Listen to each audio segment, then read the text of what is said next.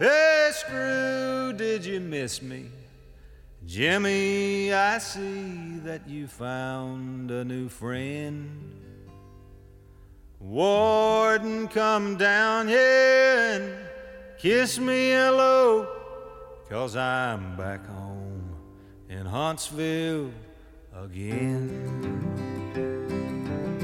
Welkom bij de Prison Show, het programma over delict, straf, herstel en terugkeer. Oprecht, onafhankelijk en baanbrekend. Want iedereen heeft recht van spreken en verdient erkenning voor wie hij of zij is. Met Edwin En Frans. Yes, I'm back home in Huntsville again.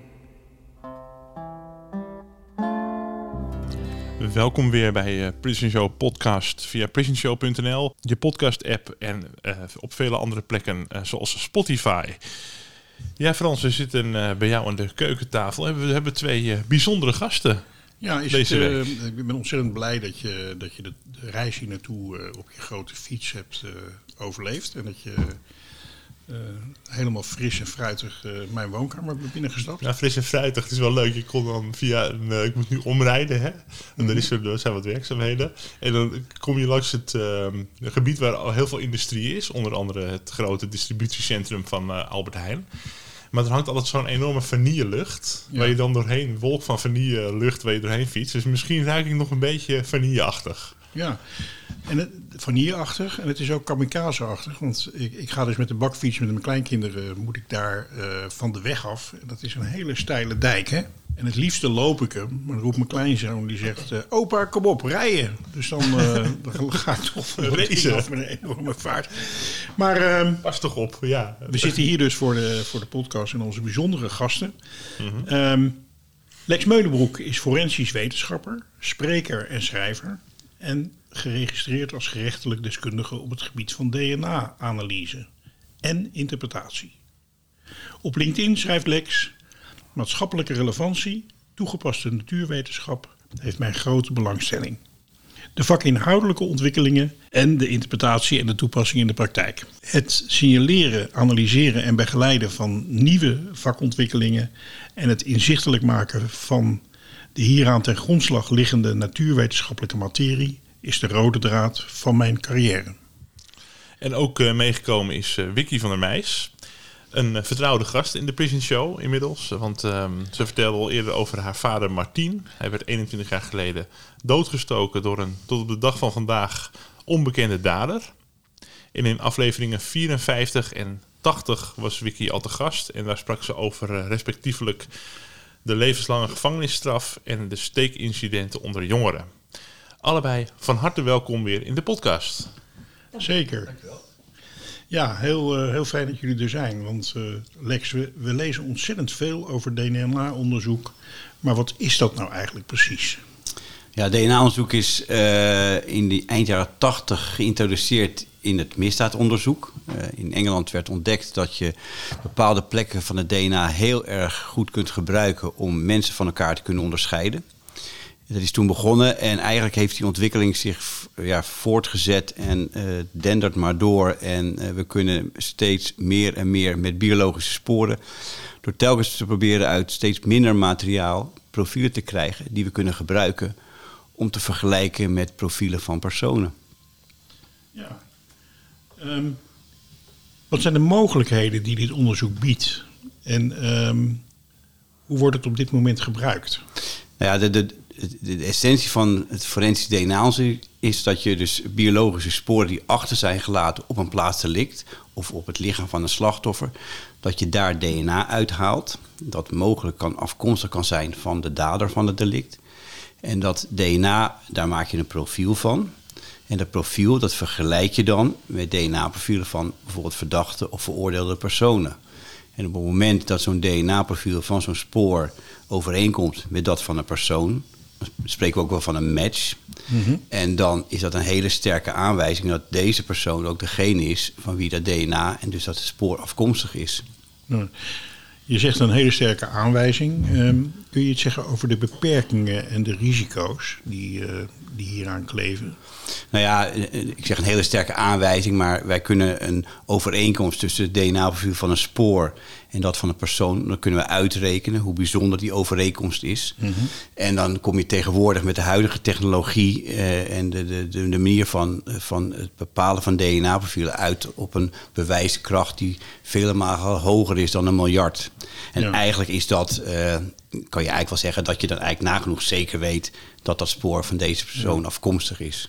Ja, is er dan, ehm, maar er is natuurlijk, neem ik aan, ook vaak eh, sprake van eh, meer bewijs ook nog. Ja, want eh, DNA-onderzoek is, heeft een steeds grotere rol ingenomen in zeg maar, het hele strafrechtonderzoek.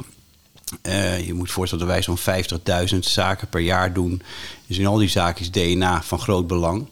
Maar als je door het middel van een DNA-match eh, bij een persoon uitkomt, die daardoor in beeld komt, ja, dan moet daar omheen natuurlijk nog eh gerechercheerd worden om te kijken van ja, is deze persoon ook daadwerkelijk degene die iets met het delict te maken heeft. Want Ja. je kan natuurlijk ook je DNA hebben achtergelaten op een onschuldige manier. Hè? Stel Ja. dat je daar al eerder bent geweest en daardoor DNA hebt achtergelaten. Ja, dan is dat een andere verklaring waarom jouw DNA daar aanwezig is. Ja, precies. Dus En daarbij kijken we natuurlijk ook wel naar wat voor, over wat voor sporen heb je het. Kijk, bloedsporen of spermasporen eh, of speekselsporen zijn in, vele, in veel situaties best wel delict gerelateerd. Bij een verkrachting is een spermaspoor, eh, nou, heeft vaak een, eh, een, ja, een grote relatie met het delict. ja. Even zoals een bloedspoor op een mes bijvoorbeeld. Maar bijvoorbeeld eh, huidcellen op een jas, ja, daar, eh, dat op zich eh, zegt dat niet of iemand daadwerkelijk het delict heeft gepleegd. Nee. Daarvoor is meer informatie nodig. ja. En daar gaat dan ook vaak in de media ook de discussie over. Hè? Van Ja, de verslagen van rechtszaken en dat soort dingen. ja wij, wij mogen ons eigenlijk al eh, zo ruim twintig jaar verheugen in heel veel media-aandacht. En dat Ja. is met name omdat DNA natuurlijk onvoorstelbaar veel, eh, eh, veel, veel effect heeft binnen een, binnen een zaak. En Ja. omdat we ook steeds meer kunnen eh, en we heel weinig materiaal nodig hebben om een profiel te verkrijgen, Ja. zie je dat in heel veel zaken en ook in zaken die al heel lang vastgelopen zijn, toch in één keer een doorbraak kan komen. Ja, ik kan me goed herinneren dat, dat wij begonnen, zeg maar, toen ik gevangenisdirecteur nog was. Dat wij begonnen met het afnemen van DNA van veroordeelde personen. En eh, dat, dat dat in een relatief korte tijd ontzettend veel zaken heeft eh, Ja. opgelost. Hè? Ja, er zijn een aantal mijlpalen in de, in de DNA-wet, zeg maar. En één daarvan was het introduceren van de DNA-onderzoek bij veroordeelden. En dat betekende dat iedereen die was veroordeeld voor een delict waarvoor een eh voorlopig hechtenis geldt, dus een, eh, een, eh, zeg maar een minimaal maximaal gevangenisstraf van, van vier jaar of meer, eh, dat die DNA moest afstaan. En eh, daarvoor was dat niet het geval. Dan moest je alleen DNA afstaan als toevallig in jouw zaak eh DNA-onderzoek nodig was. Ja. En dat betekent dus eigenlijk dat vanaf eh, dat moment er jaarlijks zo'n eh 20, 25.000 personen in die databank kwamen. Ja. En dat leidde al vrij snel tot een aantal eh, eh, ja, zeg maar indrukwekkende doorbraken in, eh, in oude zaken. Ja. De Puttense moordzaak, de moord op Andrea Lute. Dat zijn allemaal, die zijn allemaal opgelost doordat later het DNA van de veroordeelde, die ergens anders voor was veroordeeld, in die databank kwam. Ja. En eh, in het geval van Andrea Lute, na 17 jaar is er dan één keer een naam die aan zo'n spoor gekoppeld wordt. Ja. Ja, dat zijn natuurlijk eh, ja, dat zijn hele, hele goede en positieve, krachtige resultaten, kun je Ja. wel zeggen.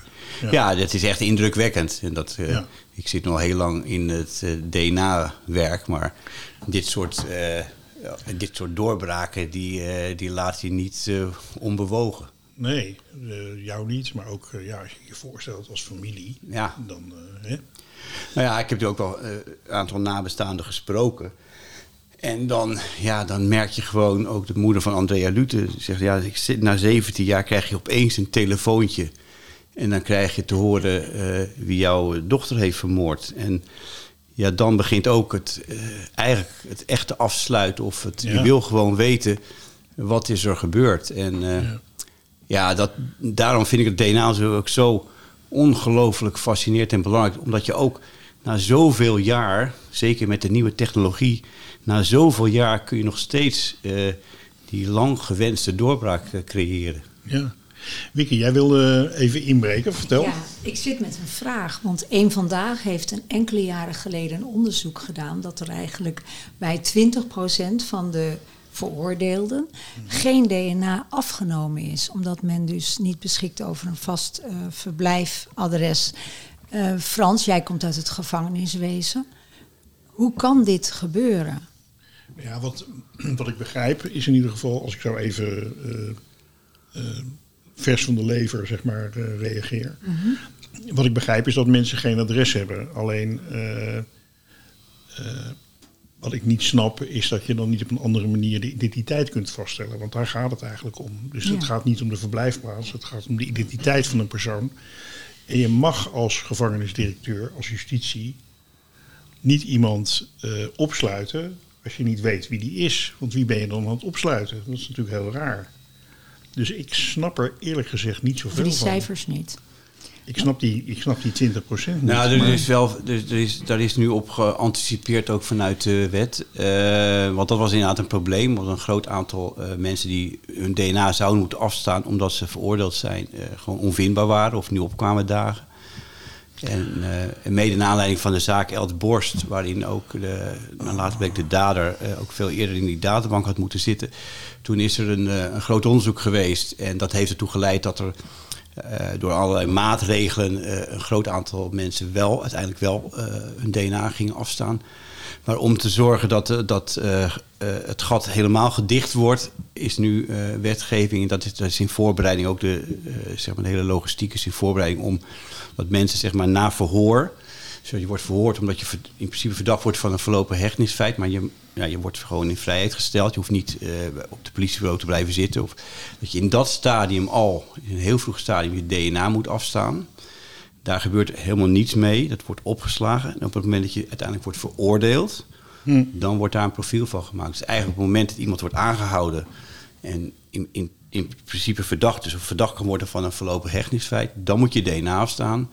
En op die manier voorkom je dus, als mensen uiteindelijk veroordeeld worden en ze zijn, ze zijn uit beeld, dan heb je alsnog dat DNA en kun je een DNA-profiel maken.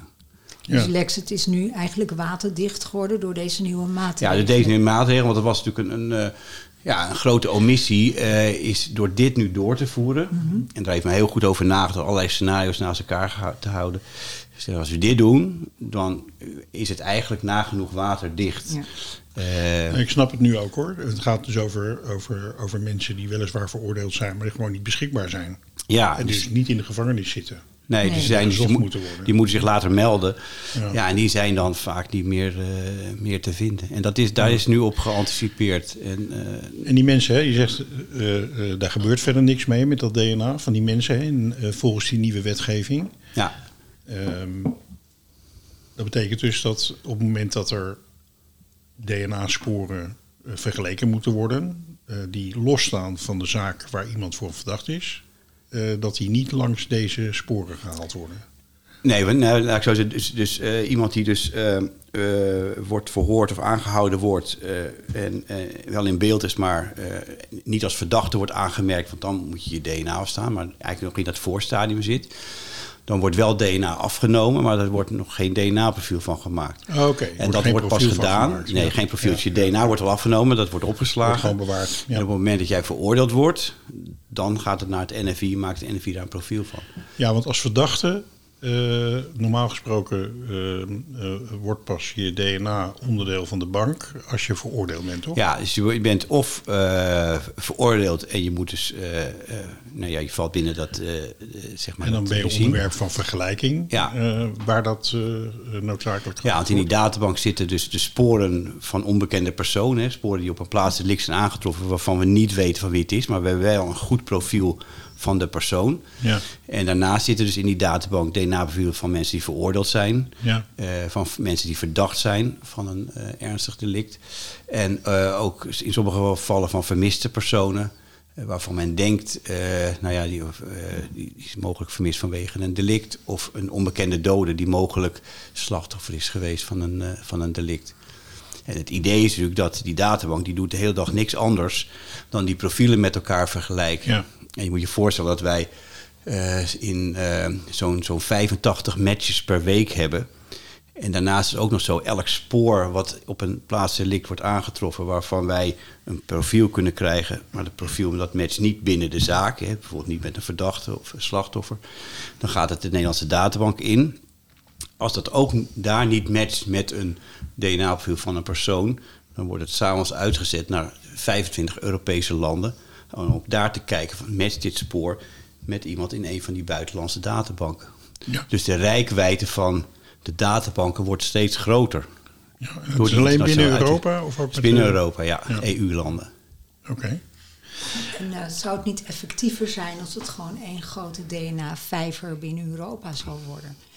Want nu heb je nog dat je het eh, binnen de vakjes moet gaan uitzetten, als het ware, de landen. En ik heb ook begrepen dat het te maken heeft met verdragen die onderling eh, onder de diverse landen zijn. Dus waardoor je verschillende DNA-databanken hebt. Nou, je hebt, je hebt eigenlijk, eh, zeg maar, alle landen in Europa hebben inmiddels een, een, een, een forensische DNA-databank, zoals wij die in Nederland ook al hebben sinds, eh, sinds 25 jaar. En, ehm, en om het te kunnen uitwisselen, moeten, moeten die databanken natuurlijk aan allerlei criteria voldoen. Dus, eh, dus, dus er komen steeds meer landen bij als ze voldoen aan alle criteria die gesteld worden.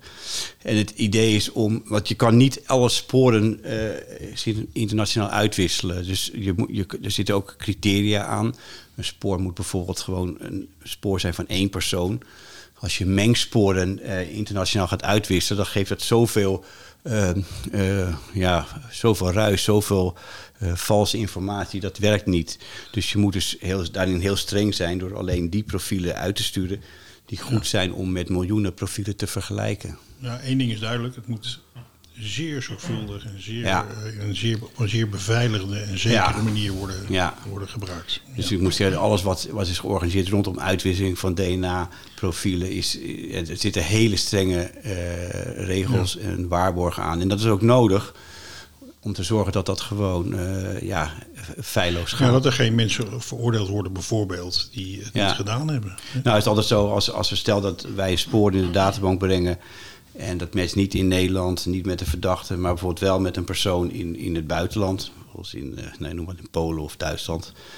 dan, wordt dat, eh, dan gaat die informatie naar het Openbaar Ministerie... en die gaan op een gegeven moment via rechtshulpverzoek... de informatie binnenhalen van die persoon in het buitenland... Ja. En dan volgt er meestal nog aanvullend DNA-onderzoek, zodat wij nog kunnen kijken van nou moeten we nog meer naar meer kenmerken kijken om misschien nog meer zeker te zijn dat het ook eh, helemaal matcht met het, met het spoor. Dus er valt altijd nog aanvullend onderzoek, omdat we altijd die zekerheid willen hebben dat als we iemand aan een spoor koppelen, dat dat ook geen, eh, daar geen misverstand meer over is. Precies.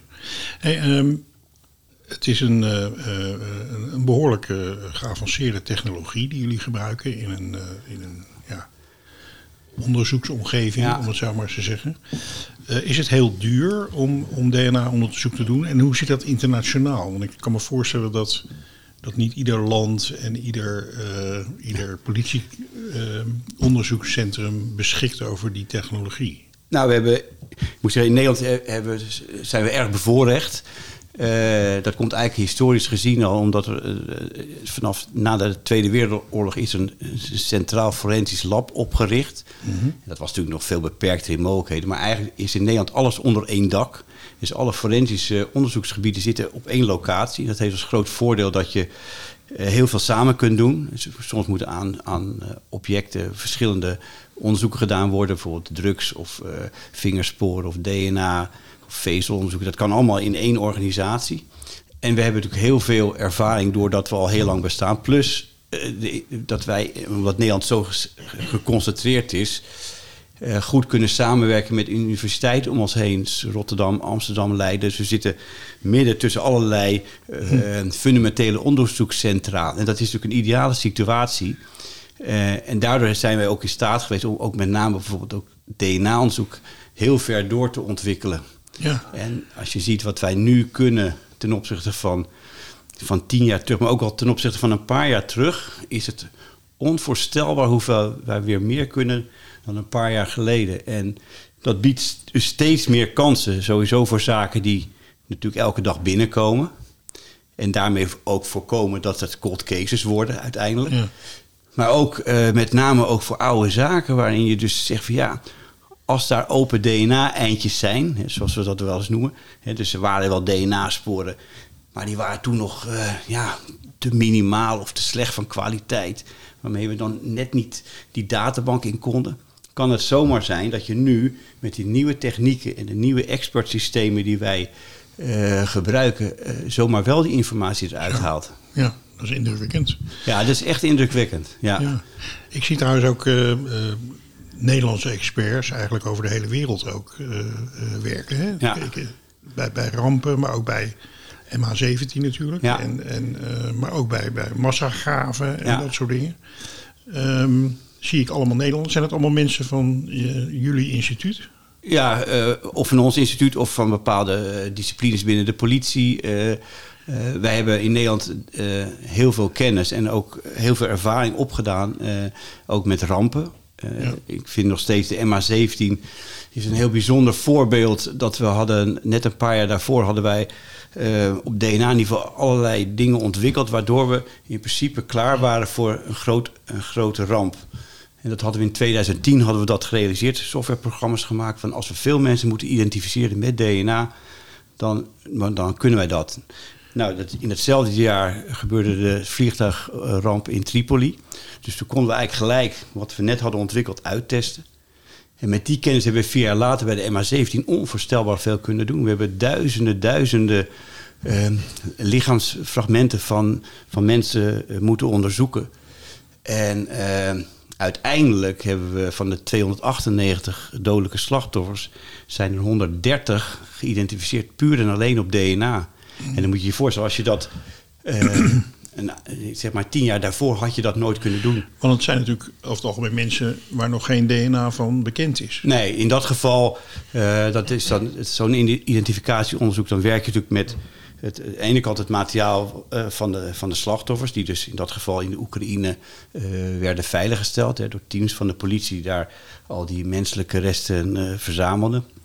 En dat moet je dan vergelijken met DNA-profielen van familieleden. Ja, ja ik Dus begrijp op het. het moment dat daar de, de, de teams bezig waren om mensen te bergen, eh, werd in Nederland al heel druk alle familieleden benaderd van Ja. sta je DNA of zodat we dat kunnen gaan vergelijken met de onbekende doden.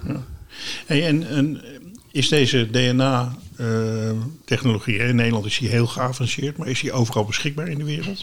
Ja, het principe van het DNA-onderzoek, zoals we dat uitvoeren, is eigenlijk een internationale manier. Dus elk land doet dat op dezelfde manier. Je kijkt naar een aantal plekken op het DNA en daar ga je op een bepaalde manier verwerk je die informatie. Dat is eigenlijk universeel. Alleen wij kunnen bijvoorbeeld wel naar, wij kijken bijvoorbeeld wel naar meer plekken en wij hebben wel een heel gevoelig systeem. Dus niet elk land werkt met dezelfde gevoeligheid of hetzelfde aantal kenmerken. Maar het principe is overal gelijk. Dus dat is ook de reden waarom wij onze Ja. profielen kunnen vergelijken met die van, eh, die door andere Europese landen worden eh, aangeleverd. Ik snap het. Nou, eh, kijk ik wel eens een politieserie. En eh, daar, eh, daar- de regisseur wil altijd eh, vandaag het, de, de Ja. DNA-uitslag hebben. En dan komt hij bij zo'n overwerkt onderzoeker komt hij uit. Die zegt van nou, over twee weken ben je op z'n vroegst. Ja. En dan maak daar maar drie dagen van, zegt Clint Eastwood dan. Ja, Ehm, hoe lang duurt het eigenlijk voordat je... Nou ja, de, de, de, de, zijn eigenlijk twee kanten op gaan. We kunnen steeds meer informatie uit die ingewikkelde sporen halen. Er zijn de complexe sporen, leveren veel meer op. Maar er is ook heel erg geïnvesteerd op snelheid. Eh, met name ook op, om de opsporing te helpen. Dus wij hebben bij het NFI een, eh, een we noemen dat de snelle ID-lijn ontwikkeld. Waarbij eigenlijk een heel groot deel van de sporen die door de politie worden aangeleverd. Of door, die door onszelf worden veiliggesteld. Heel snel door het hele systeem gehaald kunnen worden. Door die hele, hele lange DNA-straat.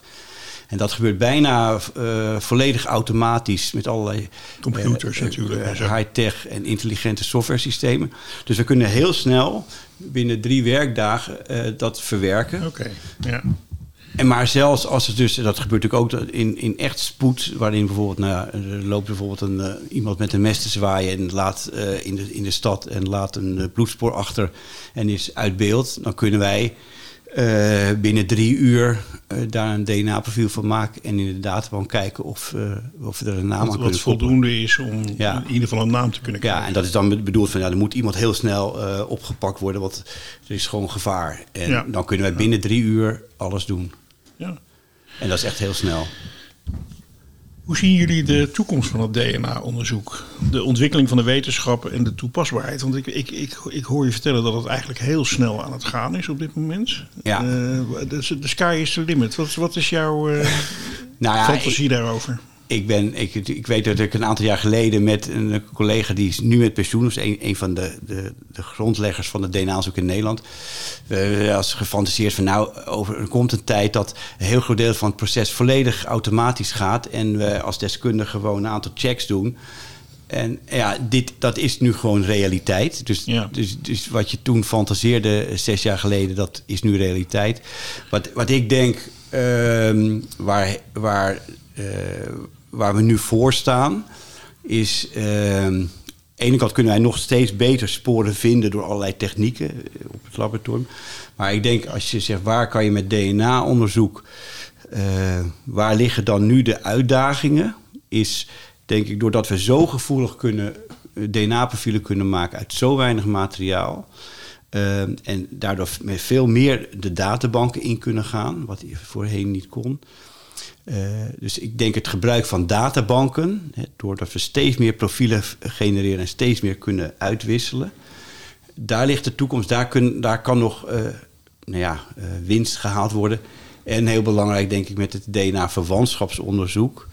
En met verwantschapsonderzoek betekent dan kijk je eh, niet naar, dan laat je, ga je niet zoeken naar een identiek profiel, maar een DNA-profiel wat er heel erg op lijkt of bepaalde overeenkomsten heeft. En die overeenkomsten kunnen dan duiden op een mogelijke verwantschap met degene die je zoekt. Ja, dat hebben we in Nederland natuurlijk al gezien. Hè? En ook in de krant gelezen dat, dat eh, eh, mensen eh weigerden DNA-onderzoek af te staan. Hè? Bijvoorbeeld in een onderzoek bij een bepaalde groep, hè? in een dorp en, en dat soort dingen. Ik geloof dat dat bij Marianne Vaatstra speelde. Nou, we hebben dus, dus in 2012 veranderde de DNA-wet. En met name door de zaak van Marianne Vaatstra. Omdat iedereen, en ook met name Peter R. de Vries, zich heel hard voor maakte van... Ja, als we die zaak willen oplossen, dan moet je DNA-verwantschapsonderzoek toepassen. Want er waren hele goede sporen en veel sporen eh, van de dader. We konden eigenlijk wel... eh, Er waren zoveel sporen op haar lichaam aangetroffen... die niet anders dan van de dader konden zijn... Dus er was van die dader alles bekend op DNA-gebied. Zijn profiel. We konden ook zijn geografische herkomst bepalen. Dat was Noordwest-Europa. Alleen wel, er nog geen naam. En dat kwam omdat die man natuurlijk nergens voorkwam. Hij zat niet in een databank, was niet verdachte. Dan kan je hele goede profiel hebben, maar je vindt hem niet. Nee.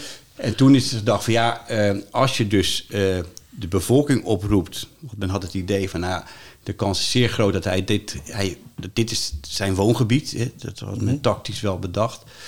Eh, dan is de kans groot dat eh, als hij er niet meer is, in ieder geval ook nog familieleden van hem hier wonen. Want het is ook een regio in Nederland waar we niet zo eh, snel verhuist. Dus het idee was van ja, als we verwantschapsonderzoek mogen doen en we roepen nou ja, zo'n 8.000, 9.000 mensen op, mannen op om mee te werken, dat het heel, de kans heel groot is dat je op basis van verwantschapsonderzoek mensen vindt die verwant zijn aan eh, degene die je zoekt. Ja, en dat bleek ook het geval. Dus op een gegeven moment was al heel snel duidelijk in wat voor eh, families eh, degene gezocht moest worden. En toen is aan de hand van stamboomonderzoek is in kaart gebracht van ja, waar, waar zou die dan zitten? En dat kan je met stamboomonderzoek in combinatie met DNA-onderzoek doen.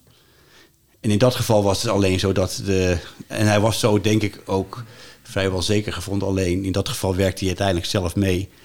Op de laatste dag dat hij DNA kon afstaan, heeft hij zijn DNA bij een andere locatie aangebracht. eh, met het idee van wellicht ehm, eh, ja, kan het nog misgaan. Maar goed, hij deed zelf mee, dus ja, dan krijg je gewoon een volledige match Ja. met het spoor. Ja. Maar dus het idee van verwantschapsonderzoek is eigenlijk dat je daarmee de rijkwijde van je Ja. opsporingsonderzoek eh, vergroot. En daarbij moet je natuurlijk, dus dat is een heel krachtig middel. Dat, kun je moet- zeggen. dat kan je ook niet zomaar eh, inzetten. Het was ook echt wel. ehm, nou ja, het was wel de vlag uit toen dat gebeurde, natuurlijk. Nou ja, zaak. ja, omdat iedereen dacht van nou, dit zou het middel moeten zijn om zo'n zeer ernstige zaak, die zoveel maatschappelijke onrust teweeg brengt, Ja. ehm, tot, tot klaarheid te brengen. En als dat dan ook werkt, is dat wel een mooie bevestiging dat dit opsporingsmiddel werkt. Ja. Ik wil niet zeggen dat het altijd werkt. We hebben het nu drie keer gedaan eh, door de bevolking op te roepen. Dat is het geval van natuurlijk Marianne Vaatza, Nicky Verstappen en Milika van Doorn. En dat heeft in alle drie gevallen uiteindelijk geleid tot een veroordeling. Ja. ja. En dat zijn zaken die je anders denk ik nooit had opgelost. Nee, dat, eh, dat idee heb ik ook, ja. Ja. En zo zijn er natuurlijk meer zaken die. Maar goed, het moet, het moet allemaal wel meezitten. Je moet goed DNA hebben.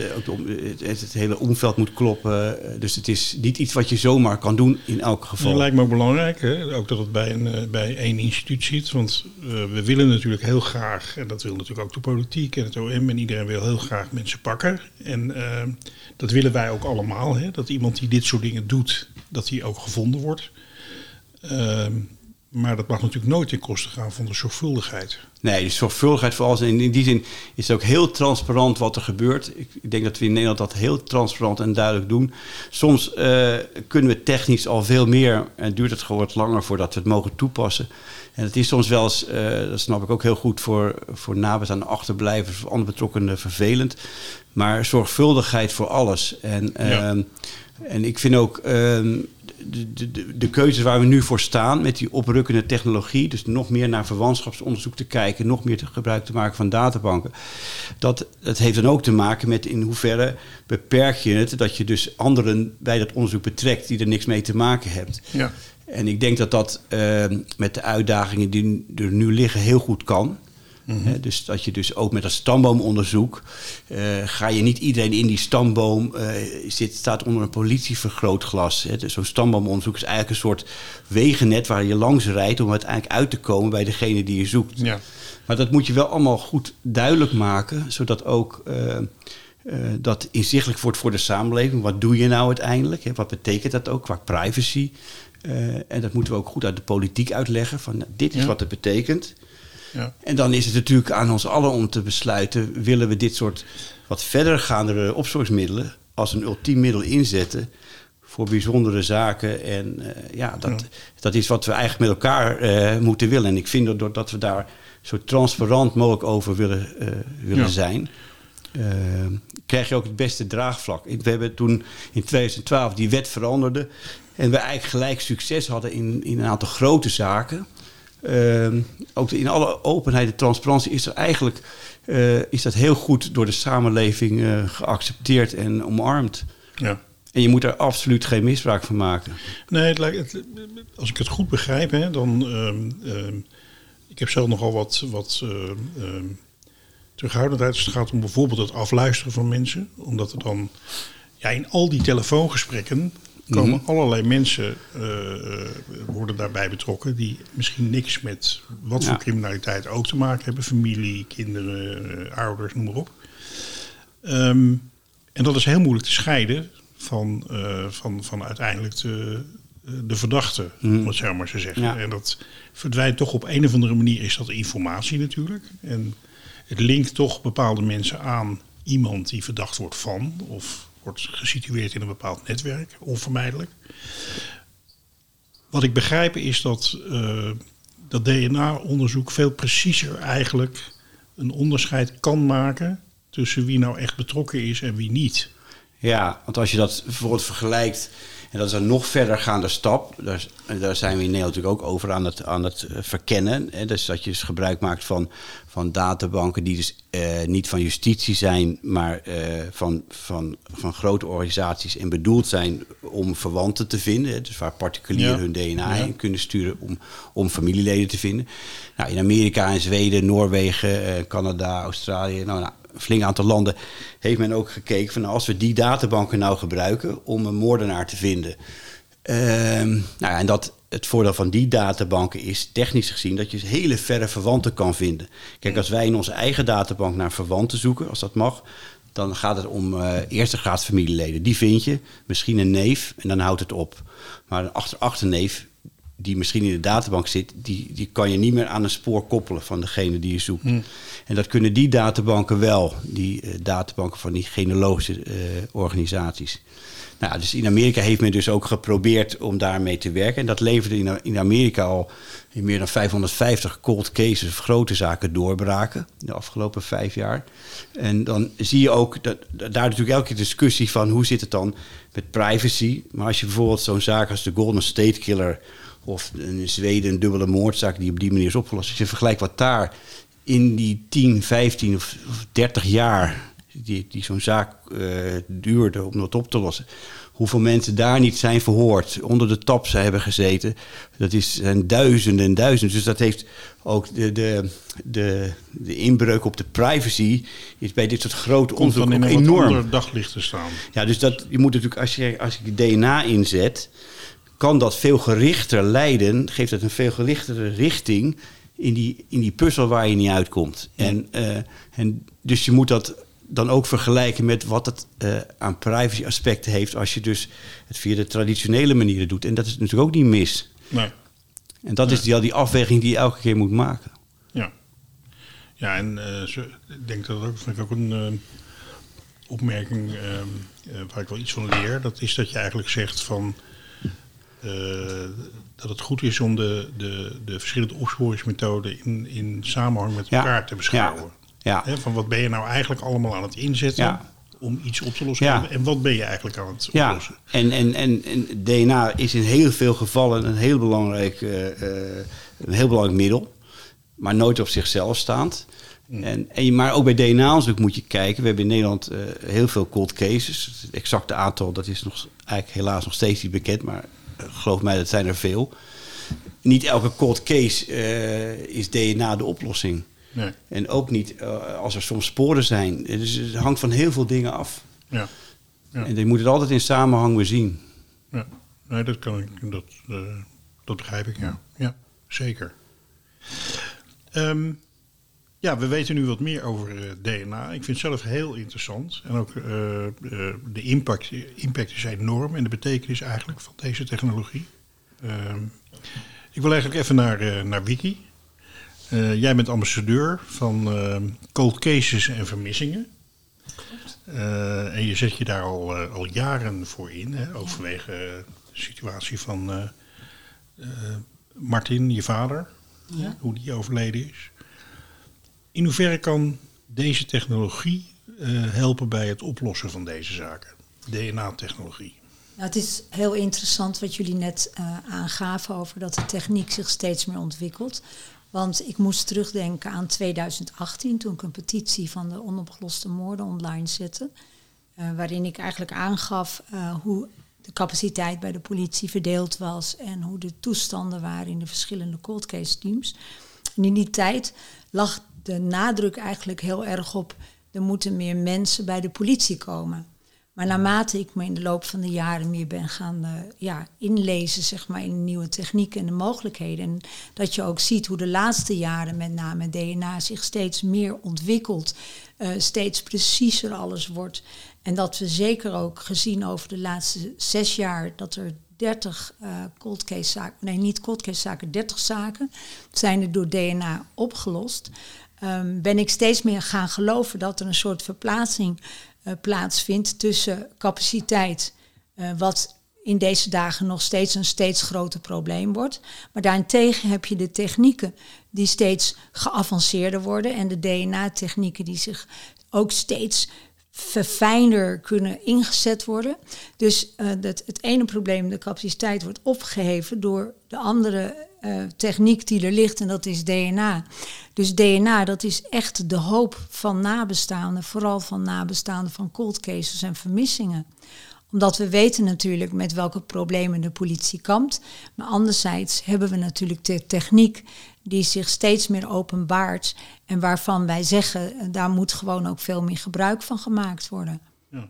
Ja, je, uh, je liet me weten dat, dat er zelfs een, een, moord die 50 jaar geleden gebeurd was. Ja, die is vandaag, uh, dus kwam dat bij het RTL Nieuws. dat er een moord van meer dan 50 jaar geleden opgelost is aan de hand van een sigarettenpeukje. Dat is in Amerika gebeurd en dat is natuurlijk bijzonder. Ja. De dader kan niet meer gestraft worden. Die heeft zich verplaatst naar Thailand, waar hij uiteindelijk aan een overdosis is gestorven. Maar eh, de enige nabestaande van het meisje wat destijds in Ame- Amerika werd vermoord, die heeft nu wel een antwoord op de vraag van wat is er met mijn zusje die bewuste nacht gebeurd. Lijkt mij gewoon, eh, hoe dan ook, heel erg belangrijk dat, dat ze dat nu weten wie het gedaan heeft. Dat is heel belangrijk. En eh, de broer van dat meisje gaf ook aan dat het eigenlijk heel triest is voor zijn moeder. En ook een ander zusje wat inmiddels overleden is. Dat zij die antwoorden nooit krijgen. Ja. Het is toch een hiaat in je eigen leven als je niet weet waaraan je geliefde, door wie. eh, het einde eh, van het leven van jouw geliefde ja, is beëindigd als het ware. Ja. Nou, heeft Lex, Wie heeft dat leven beëindigd? ons heel veel verteld over, eh, over DNA-onderzoek. Ja. En ook ja, iets gezegd over eh, een aantal dilemma's en afwegingen die we met elkaar moeten maken. Over hoe we dat willen gebruiken en dat soort dingen. Ehm, er is, heeft het een en ander ook gespeeld hè, rond, eh, eh, met de minister rond, rond dit onderwerp het afgelopen Klopt. jaar. Wat, wat Ja. was dat? Nou, dat, dat, dat was niet zo aangenaam. Zij heeft op een gegeven moment een uitspraak gedaan dat eh, er eigenlijk niet echt goed gebruik meer gemaakt mag worden van de DNA-databanken ten aanzien van cold cases. En dat gaf nabestaanden van cold cases een ontzettende ja, trap na, als het ware. Want het enige waaraan je je vastklampte, de hoop die je had, dat werd door de minister op dat moment de bodem ingeslagen. En dat was natuurlijk best wel een botte uitspraak, want zou je haar misschien wat meer vragen erover kunnen stellen en zou ze iets genuanceerder zijn geweest, dan hadden we het misschien beter begrepen. Want ik snap het inderdaad niet zo goed, omdat eh, er worden cold cases opgelost Ja. door. eh, Nou ja, we denken aan de zaak. Els Slurink afgelopen jaar. Eh, de politie heeft extra aandacht aan die zaak besteed in Groningen. En er is een dader gepakt. En dat komt dus ook omdat men het DNA van deze dader had. En dat is een opmerkelijk feit. En eigenlijk eh, vind ik, eh, hoor je vaak hele negatieve dingen over dat er geen cold cases worden opgelost. Maar als er een cold case wordt opgelost, zoals deze van Els Slurink, dan eh, zie je dat ook niet met grote koppen in de media. En dat vind ik wel jammer. Maar ik, ehm, als ik het verhaal zo hoor, dan, dan snap ik nog niet helemaal waarom dat DNA-onderzoek niet bij cold cases zou kunnen worden gebruikt. En eh, wat nou precies de. En de luisteraar die, die weet dat misschien ook niet. Nou ja, wat nou zij- precies de reden is om dat te zeggen. Zij gaf aan dat de tijd er nog niet rijp voor was. En dat we wat voorzichtiger moeten zijn. Maar inmiddels, als je nabestaande bent van een cold case en je hoort deze woorden al jaren. Ehm, politie gebruikt vaak het woord marineren als ze met iets bezig zijn. Jaren geleden werd ge- gelanceerd dat men de onbekende doden, dat men bezig was met een soort onderzoek, waarbij men dus DNA afnam van een aantal onbekende doden in Nederland. En dat men dus op die manier ging kijken van hoe men dat DNA goed zou kunnen gaan inzetten, ook voor andere zaken. Dus dit was een soort probeerseltje. Nou, dat probeerseltje dat speelt nog steeds. De politie is nog steeds aan het marineren. En ik ben de tijd van dat marineren gewoon voorbij. Ik vind dat het te lang duurt. En met mij vinden heel veel nabestaanden van onopgeloste moorden en vermissingen dat. Maar zou je dan heel concreet en precies willen zeggen wat je nou zou willen dat er zou gebeuren, eh, hoe, de- hoe de DNA-sporen dan eh, gebruikt zouden moeten worden? Nou, wat ik zou willen. Ik heb eh, met eh, minister Grappenhaus begin 2019 een gesprek gehad. En minister Grappenhaus gaf toen ook aan dat eigenlijk de privacywetgeving te beklemmend is, als het ware. Er is, biedt weinig ruimte om iets met dat DNA te doen. Ehm, en hij wilde dat er ook een verbreding in ontstond. Ja, Ja, het is toch een hele heftige uitspraak wat ik in deze doe. Want ik, ik haal iets aan wat een oud politicus gezegd heeft. Maar dat is wat hij tegen mij en een aantal nabestaanden heeft gezegd. En wat ik tot op heden ervaar, is dat de verkeerden beschermd worden. En de verkeerden, daar bedoel ik mee de moordenaars die in deze maatschappij rondlopen. En we spreken over meer dan duizend moordenaars die in onze maatschappij gewoon loslopen. Die wanen zich vrij, zolang men vanuit de politiek schermt met privacywetgeving. Maar vi- vind jij dan dat, dat, ehm, dat wij allemaal DNA zouden moeten afstaan? Nou, eigenlijk ehm, gebeurt dit natuurlijk wel in bepaalde landen. En daar bedoel ik mee, als je in, in eh, Australië bijvoorbeeld gewoon een verkeersovertreding hebt, dan kan je daar dus DNA, of moet je daarvoor DNA gaan afstaan. Ehm, ik wil niet helemaal naar een soort van nazi-regime toegaan. Maar ik vind wel dat ik als eigenaar van mijn eigen DNA moet kunnen beschikken over mijn DNA. Dus ik wil het eigenlijk omdraaien. Dit is een idee wat ik al heel lang bij me draag. Ik vind dat als ik mijn DNA kan neerleggen in Amerika, in een DNA-databank, wat ik ook gedaan heb bij MyHeritage, dan zou ik het in wezen ook bij de politie moeten kunnen aanbieden en zeggen: alstublieft, dit is mijn DNA, gebruik het maar voor alle zware delicten die er zijn in onze maatschappij. Dus mijn DNA schenk ik met liefde aan de politie in een speciale DNA-databank, zodat men het kan gebruiken voor zware delicten. Ja, ja dus, dus, En ik denk dat er met mij een heleboel mensen in de maatschappij rondlopen. Want ik heb eens om me heen wat navraag gedaan. Maar iedereen zegt, als ik geen kwaad geweten heb, dan durf ik mijn DNA gewoon af te staan aan de politie voor een DNA-databank voor zware delicten. Ja, en heb je waarschijnlijk, eh, zo te horen, eh, niet de DNA van degene die eh, verkeerde intenties hebben. Nou, die filteren zich uit. Maar als je de cijfers leest. Ooit toen de politie begon met het marineren voor de onbekende doden, sprak men in een mediaprogramma over 6% had men maar nodig van het DNA van, van alle Nederlanders. Om, om de meeste cold cases te kunnen oplossen. Ja, om dan lijntjes te kunnen leggen naar Precies. Zo'n verwante onderzoek, zeg maar dan. Ja. Ja. Maar eh, Lex, jij wil al een tijdje iets Ja, eh, nou, zeggen. even een paar dingen. eh, even ten eerste over zeg maar, de capaciteit. En eh, die kennen we natuurlijk. Dus capaciteit is een probleem bij alle organisaties, ook binnen de strafrechtketen. Waar wij heel veel eh, hoop in zien, is dat je eigenlijk eh, de, de data die wij hebben hè, bij het NFI, al die profielen, al die informatie van die, die DNA. Je zou natuurlijk ook het eerder kunnen omdraaien. Kijk, als wij programma's kunnen maken waarin we kunnen kijken van ehm, welke zaken, in welke zaken zitten er eh, interessante profielen, hè, waar we misschien nog wat mee kunnen. Dan ga je dus niet, je gaat niet vanuit de zaak denken, maar vanuit eh, al die DNA-profielen die in de databank zitten. En dat we zeggen, nou welke profielen zijn interessant om nog eens een keer, of binnen zaken, nog eens een keer te onderzoeken. Dat je vanuit de techniek gaat kijken, waar zit misschien nog muziek in. En dan zou het kunnen zijn dat als we dat in beeld kunnen krijgen, dan zeggen nou, we hebben nu zoveel zaken waar wij denken, dat, daar zit DNA-mogelijkheden in.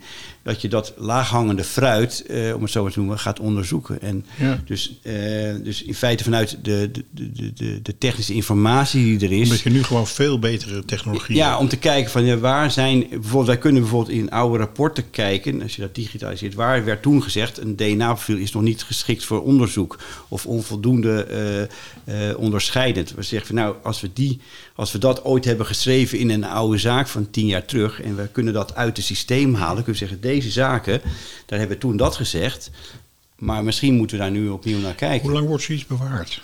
Nou, in principe blijft dat eh tientallen, afhankelijk van de delicten, blijven dossiers heel lang bewaard.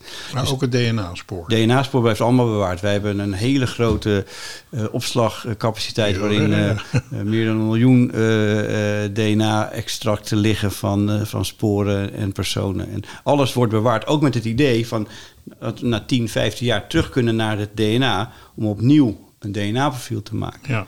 Dus dat is, ehm, je moet ook anders gaan denken. En Ja. dat is waar we ook als NFI eh, heel druk mee bezig zijn. En ten aanzien van het gebruik van die genealogische databanken in Amerika is het zo dat eh, ehm, die uitspraken die gedaan zijn hebben, hadden betrekking op onderzoek naar onbekende doden, geen slachtoffers. En ehm, de minister heeft ook aangegeven, nou, het Openbaar Ministerie heeft ook zijn eigen verantwoordelijkheid en taak om te kijken of dat eventueel wel zou kunnen bij eh, strafzaken. Ja. Dus, ehm, dus daar loopt nog wel die verkenning of het wel in die strafzaken gebruikt kan worden. Ja, als ik het goed begrijp, hè, als, eh, nou, heel erg onder de indruk van de mogelijkheden van, de, van DNA-onderzoek. Maar er zijn een, een paar stappen die eventueel gezet zouden kunnen worden. En een aantal dilemma's die spelen. En wat ik Wiki eigenlijk vooral hoor zeggen is van joh, wacht niet langer, ga, eh, ga daar knopen in door. En gebruik de mogelijkheden. En gebruik de mogelijkheden in plaats van wat jij vertelt, eh, de politici die zeggen van nee, eh, daar is het te vroeg voor eh, enzovoort. Nou, ik vind het een heel interessant statement. Vandaag heeft de minister van Justitie of deze week een filmpje uitgebracht. En daar spreekt ze ook over het verhogen van straffen van, bij doodslag. Ja. En zij legt daarbij een link dat de maatschappij daardoor veiliger is. En ik durf de link daarbij uit te spreken dat ze beter kan gaan kijken van hoe ga ik op zoek naar die daders van die cold cases. Want dat zijn aantoonbaar al meer dan duizend personen die in deze maatschappij rondlopen en die opnieuw tot zo'n daad kunnen komen. Dus ik weet niet of strafverhoging, of dat zoveel meer werkt Nou, om een veilige eh, maatschappij te krijgen. Als Even dat je mijn, eh, kijkt. even even mijn, eh, mijn mening en dan, die deel ik dan met ongeveer de hele wetenschap. Dit gaat Nederland niet veiliger maken, deze doodslag. Nee. nee. Dit, is, dit is een heel. Ik, ik, ik hang daar de term populistisch aan. Precies. Dus als het om ehm, eh, eh, concreet het veiliger maken gaat, moet ik eerlijk zeggen dat ik het wel met je eens ben. Ja, haar prioriteiten moeten anders liggen. Maar misschien klinkt dat niet eh, populair genoeg als je spreekt over cold cases. Hm. Dat er ook een stukje onmacht is vanuit de politiek. Ja. Nou ja, ehm, lijkt me heel duidelijk. Eh, ik denk dat we een, een heel fijn gesprek gehad hebben. Heel leerzaam ook, vind ik. Eh, de, de, de wetenschapper die gewoon verteld heeft, en echt eh, heel helder vind ik Lex, eh, hoe het zit met het DNA in Nederland. En de toch enigszins activistische wiki, die als, Heel goed, heel goed. als ambassadeur van de, ook van de mensen die, eh, die met cold cases te maken hebben, eh, haar Ja. standpunt eh, duidelijk maken. Ja, weet je wat het is? Ik hoor waar mensen mee zitten, het leed waar ze mee rondlopen, levens die kapot zijn Ja. na die moord. En eh, daar word ik gewoon dagelijks mee geconfronteerd. Dus ik Ja. ben een stem voor deze mensen. Ja, nou, ik vind het geweldig werk wat je doet. En heel erg belangrijk. En dat geldt natuurlijk ook voor het werk van Lex. Heel erg bedankt. Ja, ik heb eh, nog één eh, afsluitende vraag eigenlijk. We hebben hier nu een uurtje aan de tafel gezeten. We gaan allemaal weer onze eigen weg. Hoeveel DNA hebben we eigenlijk nu eh, achtergelaten hier bij Frans? eh? Nou, ik denk, eh, de microfoon die jij nu zo vast hebt, daar kan ik wel een eh, DNA-profiel voor jou uit, eh, uit genereren. En, en, en de kopjes koffie die hier staan zijn ook hele belangrijke bronnen. Er zit speeksel op en daar kunnen wij... Ik denk dat we hem, eh, de microfoon maar even in een eh, plastic zakje Ja. eh, moeten doen. En Dan- eh, mee moeten Eens geven. even kijken wat daarmee aan de hand is. Nou goed, ik, eh, dat doe ik helemaal niks. Eh, dan, eh, dan, dan zal ik me gedragen vandaag. Bedankt voor het luisteren. En eh, wat, de luister, wat onze podcast betreft weer tot eh, volgende week. Tot volgende week. Yes, I'm back home in Huntsville again.